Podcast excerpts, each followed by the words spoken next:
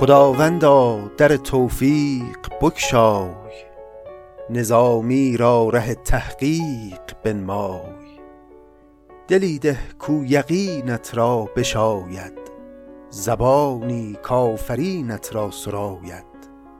مده ناخوب را بر خاطرم راه بدار از ناپسندم دست کوتاه. درونم را به نور خود برافروز. زبانم را ثنای خود درآموز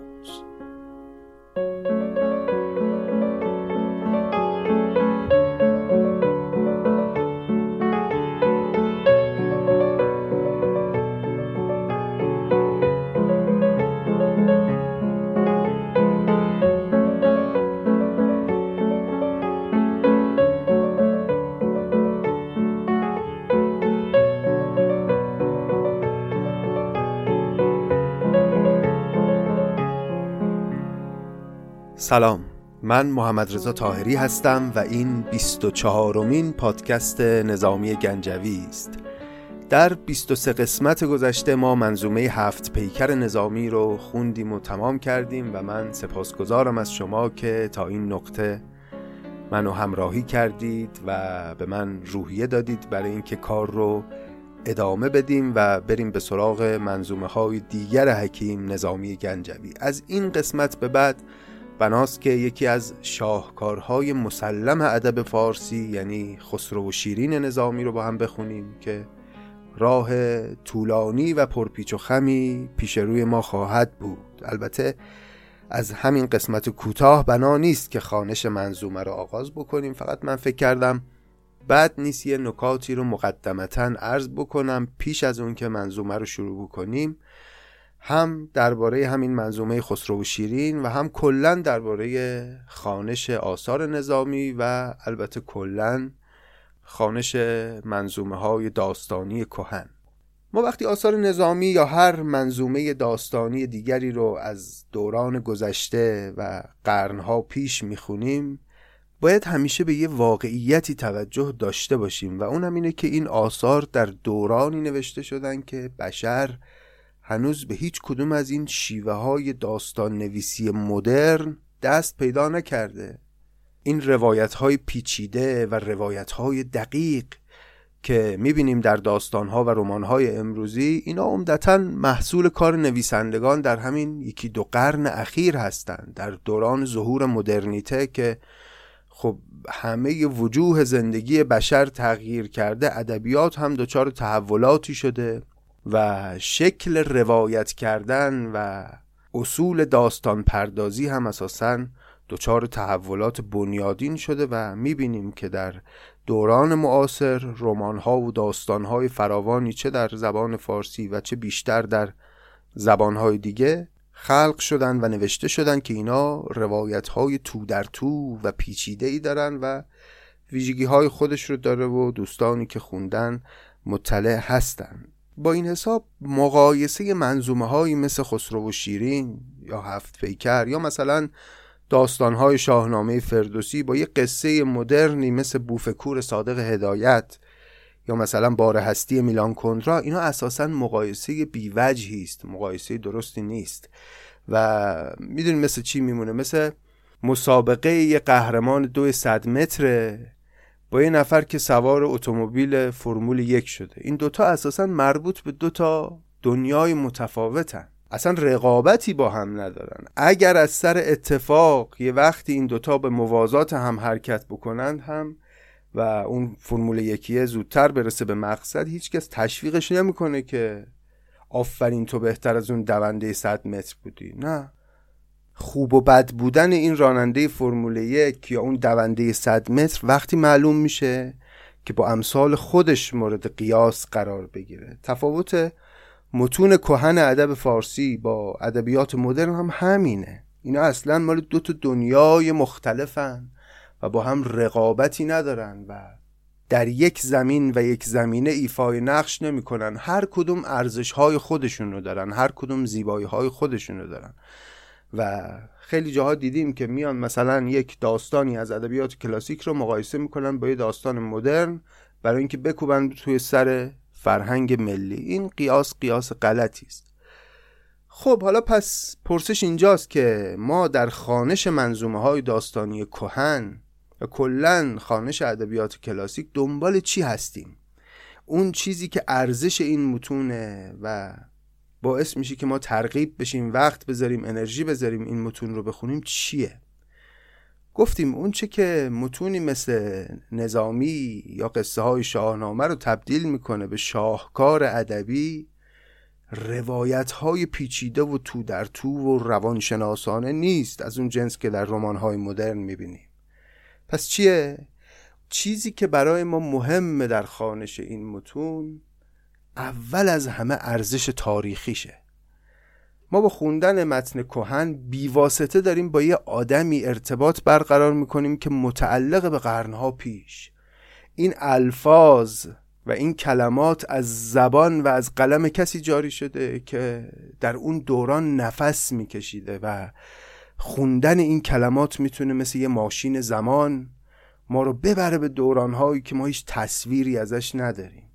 چون الفاظ و کلمات با خودشون بار حسی حمل می‌کنن. صد تا فیلم تاریخی هم اگه ما ببینیم اونقدری نمی‌تونه ما رو پیوند بده به دنیای کهن که کلمات یه آدمی که خودش در اون دوران کهن میزیسته می‌تونه ما رو ببره به اون دنیا. پس اولین ارزش و اهمیتی که مطالعه متون کهن برای ما داره این مسئله ارزش تاریخی است. اما اهمیت هنری این متون برای ما چیه؟ آیا فقط ارزش تاریخی دارن این متون؟ زیبایی های هنریش کجاست؟ ببینید کار شگفتانگیزی که یه شاعری مثل نظامی در داستان سرایی خودش کرده گفتیم شکل روایت نیست بلکه کاری است که در بیان جزئیات کرده هنری است که در توصیفات از خودش به نمایش گذاشته. شما در هفت پیکر دیدید و در ادامه کار که آثار دیگر نظامی رو بخونیم هم خواهید دید که ساده ترین اتفاقات در آثار نظامی به شاعرانه ترین شکل ممکن بیان میشن. تو این آثار ما قبل از اینکه اصلا با یک قصه مواجه باشیم با انبوهی از شعر ناب مواجهیم که هر بیتش و هر مصرعش شاهکار شعریه برای خودش. چیزی که ما در آثار مدرن نمی‌بینیم و اگر ببینیم هم به این قوت و با این همه ظرافت و هنرمندی نمی‌بینیم. اینکه جز به جز این منظومه ها با زبان شاعرانه بیان شده. جز به جزش پر از صنایع ادبی. و مثلا نظامی وقتی می‌خواد بگه صبح شد اینو با یه زبان شاعرانه بیان می‌کنه. وقتی می‌خواد بگه فلان شخصیت از این اتاق بلند شد رفت تو اون اتاق اینو همینطوری نمیگه. به هزار کنایه و استعاره و ایهام و تشخیص و تشبیه و این ابزار زیبایی دست می‌زنه برای اینکه این مفهوم رو بیان کنه و چنین چیزی رو ما در آثار مدرن و آثار معاصر نمی‌بینیم. پس کلا مطالعه منظومه های داستانی کهن اساسا مقوله است متفاوت از مطالعه یک رمان معاصر. حالا اینا رو گفتم. برای اینکه برسم به موضوع کار خودمون در این پادکست ما اگه بخوایم حقیقتا ارزش های ادبی و هنری منظومه های داستانی رو بفهمیم و درک کنیم و لذت ببریم ازش نمی‌تونیم صرفا مثل یک قصه با این متن برخورد کنیم. فرض کنید یه کسی بیاد شاهنامه فردوسی رو قصه هاشو برای ما تعریف کنه. خب شاید یکم سرگرم بشیم ولی دیگه عظمت کاری که فردوسی کرده رو که درک نمی کنیم چون شاهنامه قبل از اون که داستان باشه چیه؟ شعره. و شعر اتفاقی است که در زبان رخ میده و قابل ترجمه به زبان نصر نیست. چون شعر از به هم تنیده شدن کلمات در یک زبان مخیل موزون پر احساس با به کار رفتن انواع ظرافت ها و هنرمندی هاست که ایجاد میشه دیگه. اگه ما بیایم این کلمات به هم تنیده شده رو باز بکنیم تار و پودش رو از هم بشکافیم و فقط روایت رو برای مخاطب تعریف بکنیم خب البته روایت رو منتقل کردیم داستان رو منتقل کردیم. اما زیبایی رو و عاطفه متن رو نتونستیم منتقل بکنیم. شاعر برای اینکه کلامش اثرگذار باشه بیشمار ظرافت و هنرمندی در اجزای زبان به کار برده.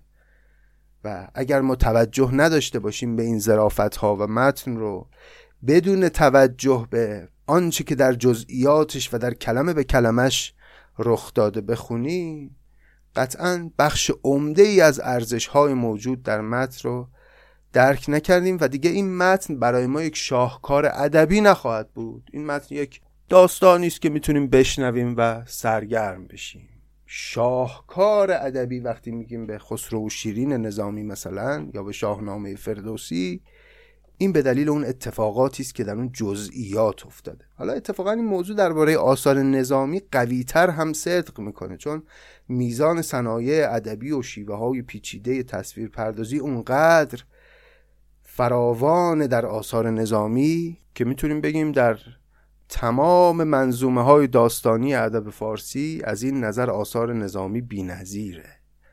اینه که در این پادکست بنده تلاشم بر اینه که قصه گوی صرف برای شما نباشم بلکه سعی می‌کنم تا اونجا که بتونم و توانش رو داشته باشم و البته شرایط پادکست اقتضا بکنه توضیحات رو به گونه ای عرض بکنم که شنونده از طریق خود الفاظ نظامی داستان رو و سیر وقایع رو درک بکنه.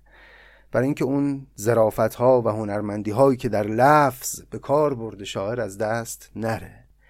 البته می‌دونم وقتی یه چنین هدفی رو پی می‌گیریم یه سختی هایی هم در کار به وجود میاد دیگه. از جمله اینکه ممکنه گاهی یه کوچولو خسته کننده بشه روایت برای شنونده.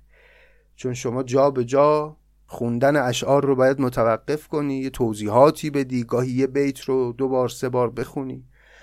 اما به هر حال تلاش من این خواهد بود که یه مرزی رو رعایت کنم برای اینکه هم اون ظرافت ها تا جای ممکن درک بشه و هم اون روان بودن داستان از دست نره. این یه نکته بود که دلم می‌خواست قبل از آغاز خسرو شیرین خدمتون عرض بکنم. اما بریم یه چند تا نکته درباره خود خسرو و شیرین هم بگیم.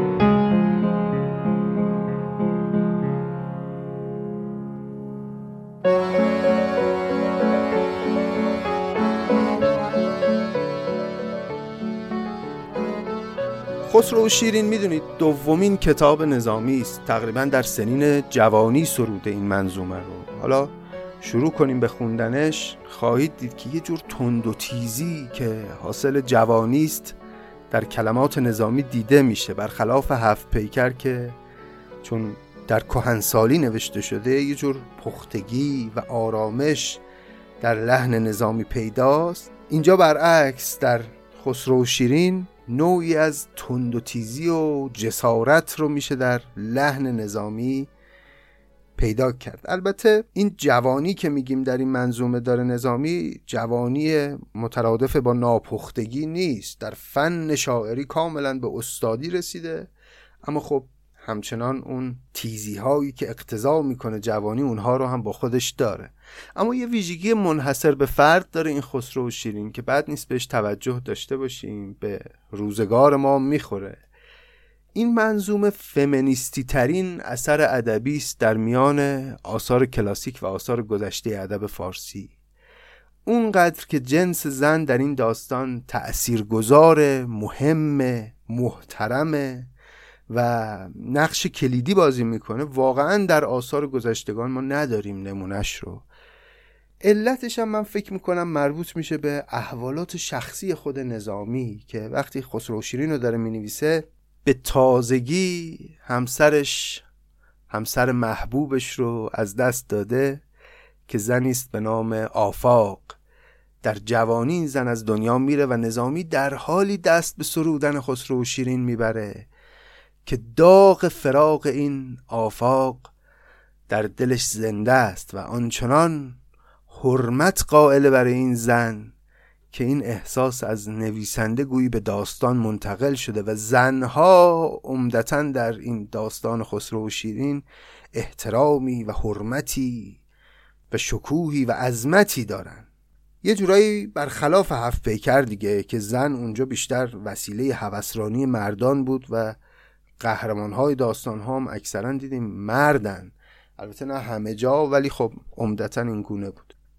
کلا البته نظامی نسبت به شاعران گذشته ما و اغلب اندیشمندان دنیای کهن احترام خیلی بیشتری به زنها می‌ذاره. این ویژگی نظامیه. شاید به دلیل اقلیمی که در اون زندگی می‌کرد و شرایط فرهنگی که در اونجا زیست می‌کرد. نمی‌دونم. میشه واقعا تحقیق کرد در این باره. اما نظامی احترام بیشتری نسبت به هم دوره های خودش و هم سلکان خودش به زنها می‌ذاره. اما خب دیگه این احترام اوجش در خسرو و شیرینی که زنان مهمترین نقش رو در این داستان دارن. پس منتظر باشید. ما به زودی خانش این منظومه را آغاز خواهیم کرد که سرشار از زیبایی و لطافت و در طول راه پرپیچ و خمی که در این داستان با هم طی خواهیم کرد نظامی برامون بسیار از عشق میگه و سرشار میشیم از غمها و شادیها و دلهوره ها و کشمکش ها و تلخی ها و شیرینی های عشق. اجازه بدید من این قسمت کوتاه رو هم با چند بیت از مقدمه خسرو شیرین تمام کنم که فرمود فلک جز عشق مهرابی ندارد جهان بی خاک عشقابی ندارد. غلام عشق شو کندیش این است همه صاحب دلان را پیش این است. جهان عشق است و دیگر زرق سازی. همه بازی است الا عشق بازی. مراقب خودتون باشید تا آغاز خسرو و شیرین. خدا نگهدار.